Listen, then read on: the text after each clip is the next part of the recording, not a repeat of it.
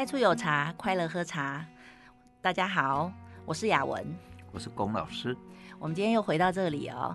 那我们这一集，我们上一集讲到说，关于泡坏的茶汤、泡不坏的茶汤，和要如何泡好一壶茶汤。那今天我们就来详细分解，怎么样可以把一泡茶汤从泡不好到泡好的步骤，其实非常非常简单，大概只要三个步骤。大家认真听，然后在家里练习，然后这样子就可以很快的。呃，呃，学会泡一壶好茶，泡给朋友喝，然后让朋友对你啧啧称奇。老师，请。刚刚雅文讲的三步骤哈，其实你们也都常常听到了。因为如果说你去学茶，大概人家就说，哎，泡茶要注意哦。第一点，这个分量，嗯，茶量你要放多少啊？嗯，对。哎，第二点呢，就是你的这个水的温度。要高要低啊，嗯然后第三个就是浸泡的时间要长要短，那一般大概都是会讲这三样，嗯，呃，但是在工作室里面讲的是比较多了哈，嗯，呃，比这个三样还再多一点这样，还要多哦，那这样子会不会变简单变得很复杂？啊，因为本来只要三样三个步骤嘛，那老师说在工作室要讲什么呢？多。对。就就是说哈，如果我们要仔细下去分析的时候，一个茶哦，我们把它定量，比如说定成三公克，嗯，那么三公克的茶叶哈，它可以变化，我们就是加上那个刚刚的时间，再加上那个呃温度，哎，你温度七十度、八十度、九十度泡出来就不一样，嗯，那是不是你一个定量的东西已经有三种可能性？温度我们就是定在嘛，这个七八七十八十九十嘛，这三种可能性嘛，哈。再来时间呢，你是要泡一分钟，泡两分钟，泡三分钟，那这又是不是三个可能性？嗯。所以说这样子呢，你在定量的情况加上这两个，你一个茶就有可能九种风味了。嗯。九种哦。对。那么如果再加别的进去的时候。我告诉你啊，到时候是三的三次方再乘以二乘以四啊。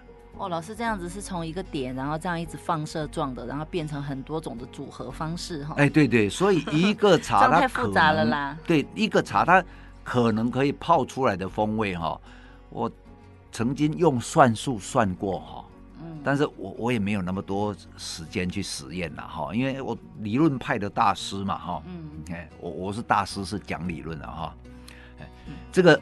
一个茶，起码你可以泡出九百种口味。但是老师，你并没有实践过，对不对？呃，就那个是哥德巴赫的猜猜想，哥德巴赫的猜想。这一个哈、哦，因为先有理论嘛，然后你再去实践嘛，嗯，对不对？我我们刚刚讲的说九种可能性就好了，嗯，你给它浸泡一分钟、两分钟、三分钟，嗯，对你用温。温度，这一个七十度、八十度、九十度，嗯，那这里面你这个其中的变化，那风味就会变化。老师可不可以简单一点？假设今天是一个不会泡茶的人，他要快速入门的话，他要怎么样去学会，并且在家练习，成为他自己的？所以嘛，第一，你们要准备一支温度计。啊。哎，呃，温度计，因为刚开始嘛，你那个对水的温度抓不准。等一下，水开了就冒烟，然后就就翻滚啊，这样不是眼睛就看到了吗？嗯，那个时候大概就是冒烟哦，冒烟你要看它冒这个直烟还是冒这个飘飘然的烟啊，不要弄得那么复杂啦。那那个温度会不一样啊。嗯、啊，就水。嗯、呃，我就我自己个人体验哈，就水开了，然后如果今天假设我要泡选好一支茶，那我不知道要放多少量，对不对？好，那我就差不多抓，嗯，就一搓，好，我放下去，我用高，我用冒烟的那个样子放下去，好，我喝一下，哎，我觉得有点淡，那么我第二次泡的时候，我就增加茶量就好啦，然后直到增加到我认为适合的、我喜欢的那个浓度。我再来测水温，那我下次我就用同样量的茶，我就温度高一点或者再低一点，试试看哪一种味道是我喜欢的。你这里少了一个时间的那个行进亮点。比如说你是要四十秒，还是一分钟，还是两分钟？啊，这个也是看自己啊。假设我第一次我就一分钟好了，因为我是一个不会泡茶的人，我只抓了一小撮的茶，然后我水开了，我就用阿公阿妈的方式把它放下去，然后这杯茶好像不好喝，然后我用了一分钟不好喝，好，那我第二次我就增加茶量。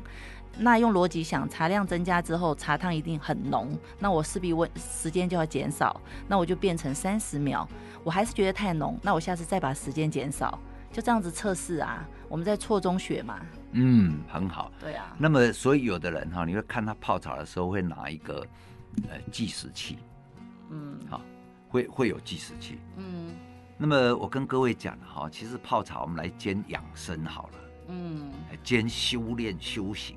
我告诉你，我们人哦，一分钟呼吸大约十五下了，嗯，就是一吐一吸，嗯，好，那么换句话说，呃，十五六十的话，就是四秒钟我们进行一次的呼吸，嗯，好，那最长五秒钟一次呼吸，一般人啊，正常人是这样子哈，那么我们就呃以这个十五下，正常人十五下的，那就是你呼吸一次就四秒钟，嗯。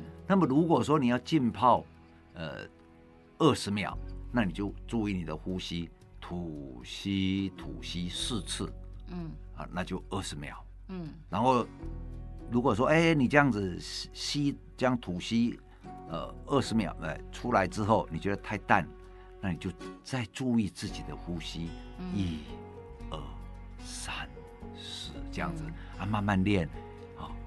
就是说看那一个节奏，然后呢，我告诉你，你一旦专注在自己的呼吸去算时间，会比用哈那个计时器来讲呢，很奇怪的哦。这个茶哈，你用计时器的哈，那个茶喝起来没感情。嗯。可是你用你的呼吸呢，吸吐吸吐，那一杯茶喝起来就会有感情。好像是这样子哎，我也试过。你有试过哈？嗯，而且桌上放一个计算计算，你说什么计时器？那是否还要再放一个秤？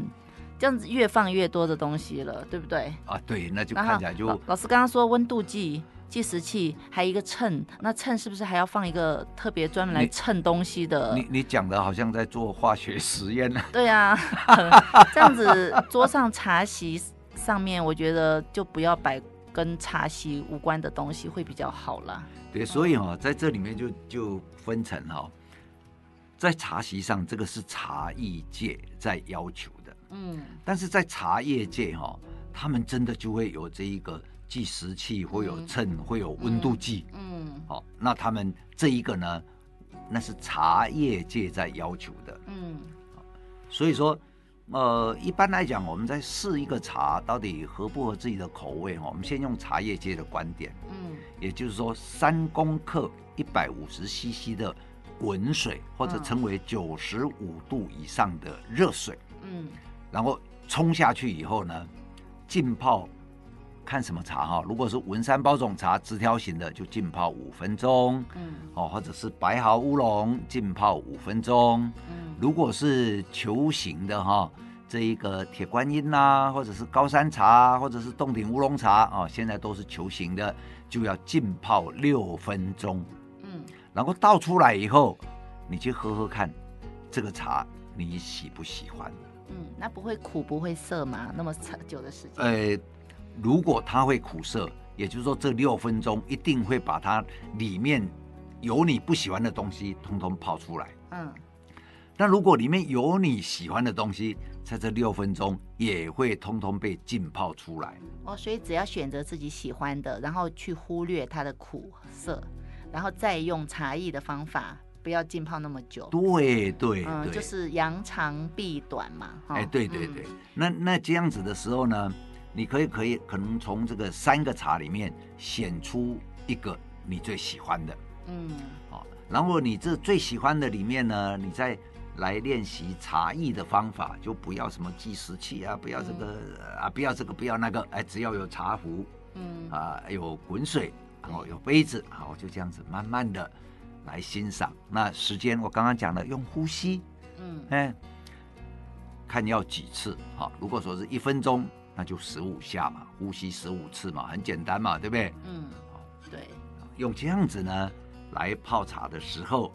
第一个，我们已经达到养生的目的了。嗯，因为专注在呼吸上，就不由自主的就放慢自己的节奏了。是，而且我们的肺呢，就会充满了呃空气。嗯，那自律神经也会刻意的放松。对对对对，就就会我们的副交感神经也就会起来，然后就人会比较松弛，会比较松。但是松弛呢，你的感官功能会变得很敏锐。嗯，那么这个感官功能呢，我记得在好久以前，我有提到哈，在节目上我有提到说，我喜欢用咖啡来做一个说明。嗯、比如说你这样子吸一口气，嗯，好，比如说你喝一杯咖啡，你吸一口气，你最少可以闻到六种味道。嗯，那你的感官功能如何把它解构出来？好，呃，各位不一定有听到，我再把这个。我还是喜欢用咖啡来解释茶哈，嗯，那个一杯咖啡它基本上有六个香味，嗯，那香气呢，在你还没有喝到咖啡的时候，你是先闻到一些气味，对，哦，那那个气味呢，咖啡里面哈，第一它是豆子，嗯，那豆子就会有青豆香，嗯，然后呢，咖啡，对不起，打断一下，它已经烘过了，它还会有青豆香吗？会，嗯。它还是会有一个淡淡的青豆香。嗯，那你刚刚讲烘过嘛？哈，嗯，那那个烘呢，是不是加温呐？对。那加温的时候就会有一个什么？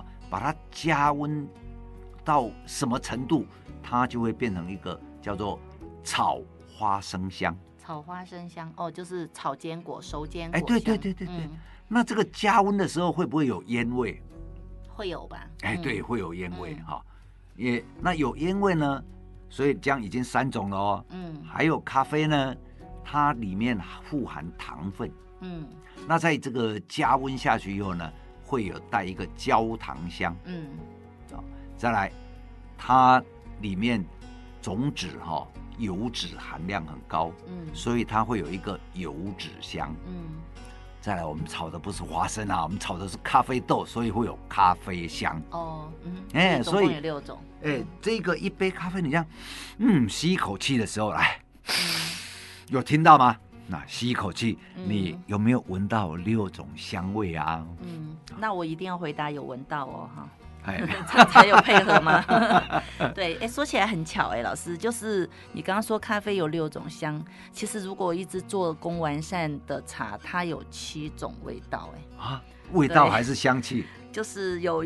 那个称之为茶汤里面的沉味物质，沉味的意思就呈现的沉，味道的味。对，这个我们请雅文哈、哦、帮我们解释说明一下。就是要一支比较工艺完善的茶哈，里面就会有七种，那它会有甜、酸、苦、涩、辛、咸，然后还有一个鲜。鲜这个是日本人发明的味道。在日本料理的那个生鱼片里面，常常会有这个味道。哎，嗯，老师有？我我记不起来耶，我不知道听众有没有记起来。对不起，笑太大声。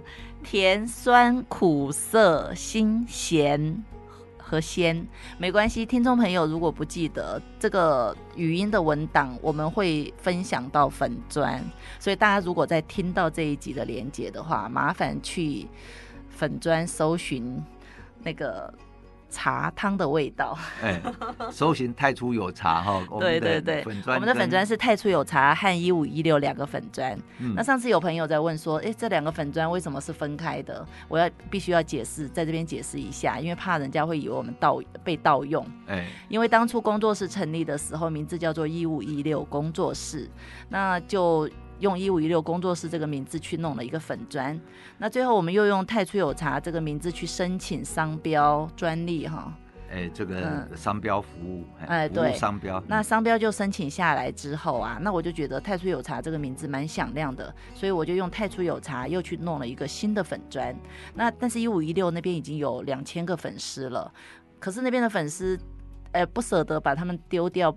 或者我把那个一五一六关掉，他们就找不到我了。所以我就想说，又不能两个粉砖并在一起，所以就两个粉砖都在使用。那有的时候会发同样的文章，有的时候会发不同的文章，那就是两个都是我们的，在这边跟大家解释一下。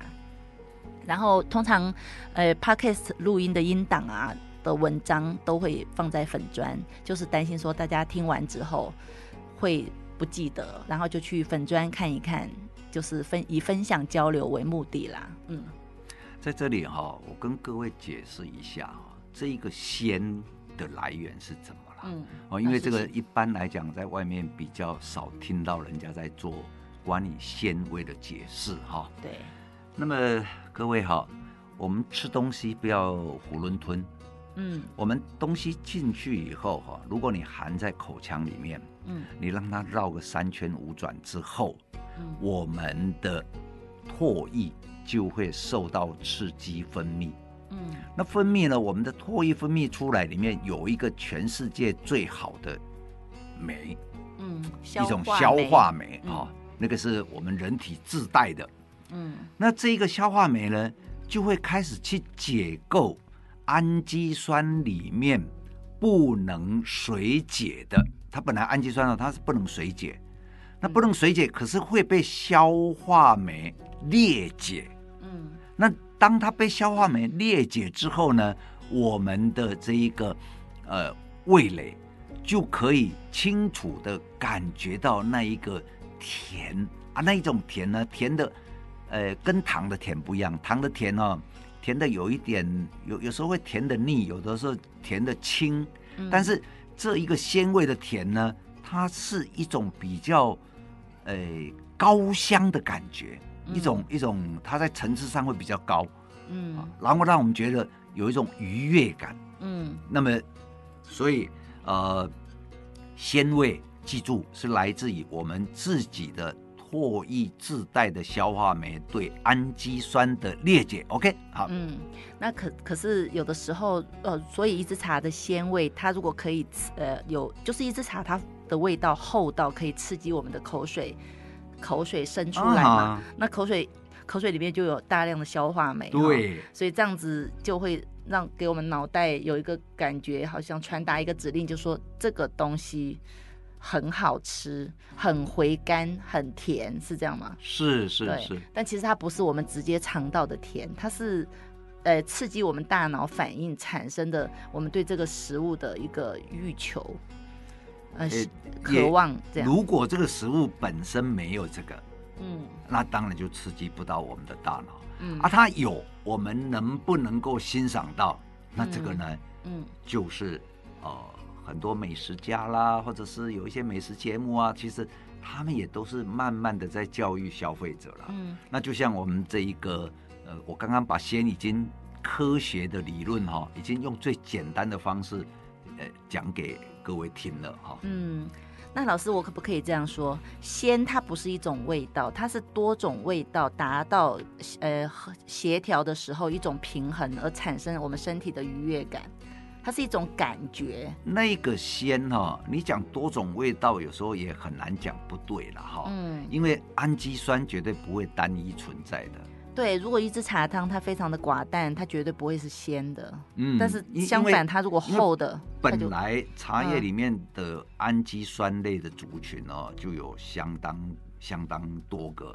那个如果要讲化学成分哦，嗯、哦，那个就这个复杂了哈，就复杂了哈、嗯。好，那我们来简单说好了，我们再把话题拉回来。老师刚刚说用三个三个步骤，老师最近会开三堂短课，就是一堂课差不多两个小时吧，是两个小时哈，差不多。然后就可以教会你泡一壶嗯人人满意、你自己也满意的茶。然后还有什么茶席的理念呢、啊？关于茶席的理念跟美感，是。然后这个美感里面就要包括一些哲学嘛，哈，一些哲学啊，一些建筑学，一些日本的一些美学，哎，还有心理学，对，涵盖蛮多的。那还有一个是什么？还有一个就是什么茶席的理论，然后立竿见影的泡茶技术，对，三堂课嘛。因为老师力求说，用最简单的方式教大家泡会泡好一壶茶汤，那自己可以用，也可以跟人家分享。还有一个哈，就是很多人在买茶的时候哈，嗯，常常会觉得说啊，我我需要买什么茶？哎，对啊，这个是我们刚开始学茶的人非常大的一个困扰。哦，所以说这一个毕竟是说钱嘛，对，因为我们就是说这个称为试茶了哈，嗯，认识茶叶，那你怎么样？从什么样的角度开始切进去，可以比较清楚的认识到，呃，茶叶的本身是什么，再来进一步就是说，那这一个茶叶我喜不喜欢？我那老师，如果我们就从书上看说茶有分六大茶类，那我就进去跟老板说，老板我要六大茶类里面的乌龙茶，你，你会 被人家轰出来，你就好像说。去 Seven 哦，嗯、然后去买了一个东西，然后那个店员哦，就马上给你 sign cosine，然后开根号，然后叫你付多少钱。那我可能会生气吧，投诉他。那老师，那如果知道六大茶类，还不会买茶吗？呃，六大茶类可以把它归类起来，嗯，浓缩在从一个点上哦去突破。那我说，老板，我想要买。六大茶类其中的清茶，那你如果是老板，你会怎么问我呢？因为你你你一听就知道我是不懂的，但是因为要引导啊。嗯，请问你知道什么叫清茶吗？啊，乌龙茶呀。哎，对了，那你就讲乌龙茶，我们很多啊。啊，乌龙茶不就一种？为什么还有很多？哦，乌龙茶哦，那个是半发酵茶啦。啊，不是茶只有六大茶那茶吗？对对对对。这一个称为这个部分发酵类的啊，部分是多多大一部分啊？就那就从这个 大概是从这一个十趴哦到二十五趴，那买茶还要算数学？对呀，因为就可以看这一个，因为发酵度哦越高的时候，就代表茶汤泡出来颜色越偏红色。啊，简单一点，老板，我想要买二十五趴的乌龙茶，很像威士忌。这个，哎哎，你这个威士忌的酒精成分多少啊？嗯，老板，我我想要买，哎，那个铁观音啊，然后是二十五趴的，二十五趴的铁观音还是十八趴的铁观音，是不是？那为什么铁观音也分这么多趴？到底是？对，因为这个就是会牵涉到说哈。嗯制茶的时候，每一天的天气不一样。嗯，那每一天天气不一样的时候，茶农哦，他们根据他们的经验，会来决定当天的发酵度，呃，到底是十八趴好，还是二十趴好，还是二十五趴好？嗯，所以要具备一些专业知识哈，去买茶才不会被人家骗，也不会被老板笑哈。啊，对对对对。哦，这样子听起来又好像有点复杂。所以这一个，呃，你要试茶怎么样入门？嗯，比如说我们认识，茶，对，我们刚刚讲的是从发酵度去入门，嗯，然后呢，你也可以从品种学、品种论去入门，嗯，比如说，哎，我要喝铁观音，那铁观音呢，你是要铁观音种的铁观做成的铁观音，哦、还是只是用铁观音的做法就好了，不管它什么品种，还是你要平林的呢，石门的呢？还是哎，石定，哎，你这个你这个又讲到产地论，哈哈，坪林的、石门的，还是你要木栅文山的，还是对，还是合欢山、高山铁观音？嗯，哇，那那这个买茶的人应该就会疯掉吧？可能马上夺门而出，不买茶了。对，所以哈，我们在这一个试茶入门法里面哈，嗯，我们就会抓一个你你个人，比如说像雅文刚刚。他比较说，哎，铁观音种在那么多地方哦，嗯、那我们就从这里入门。对，比如说我们谈平林产地论、品种论跟那个技术工艺论。对对对对，嗯、那个工艺技术我们把它称为制成论。哦，所所以在入门的时候呢，嗯、我们先要抓一个用什么做基础开始切进去，嗯，这样呢，呃，对是你个人是比较适合。假如说。我们采产地论，嗯，比如说我们说是平林，哦，OK，那平林呢，从平林切进去以后，然后你就看平林它有什么品种，嗯，哦，那什么品种又再来平林的工艺是重点是摆在哪一边，嗯，啊，所以那就从产地去推到工艺，从产地去推到品种，哦，所以说从产地论，哎，那这个就叫产地。试茶入门法哦，所以看各位各位听众朋友，你们说认识一支茶重不重要？我觉得这个是学茶里面最重要的，因为毕竟它是跟我们的荷包有很大关联的。是的。如果今天花了钱买一支你不懂哈，你自己去买，你你那个钱的损失是小事，你买回去的茶你不知道怎么处理，这个就很麻烦了。送人家也不是自己留着也不想喝。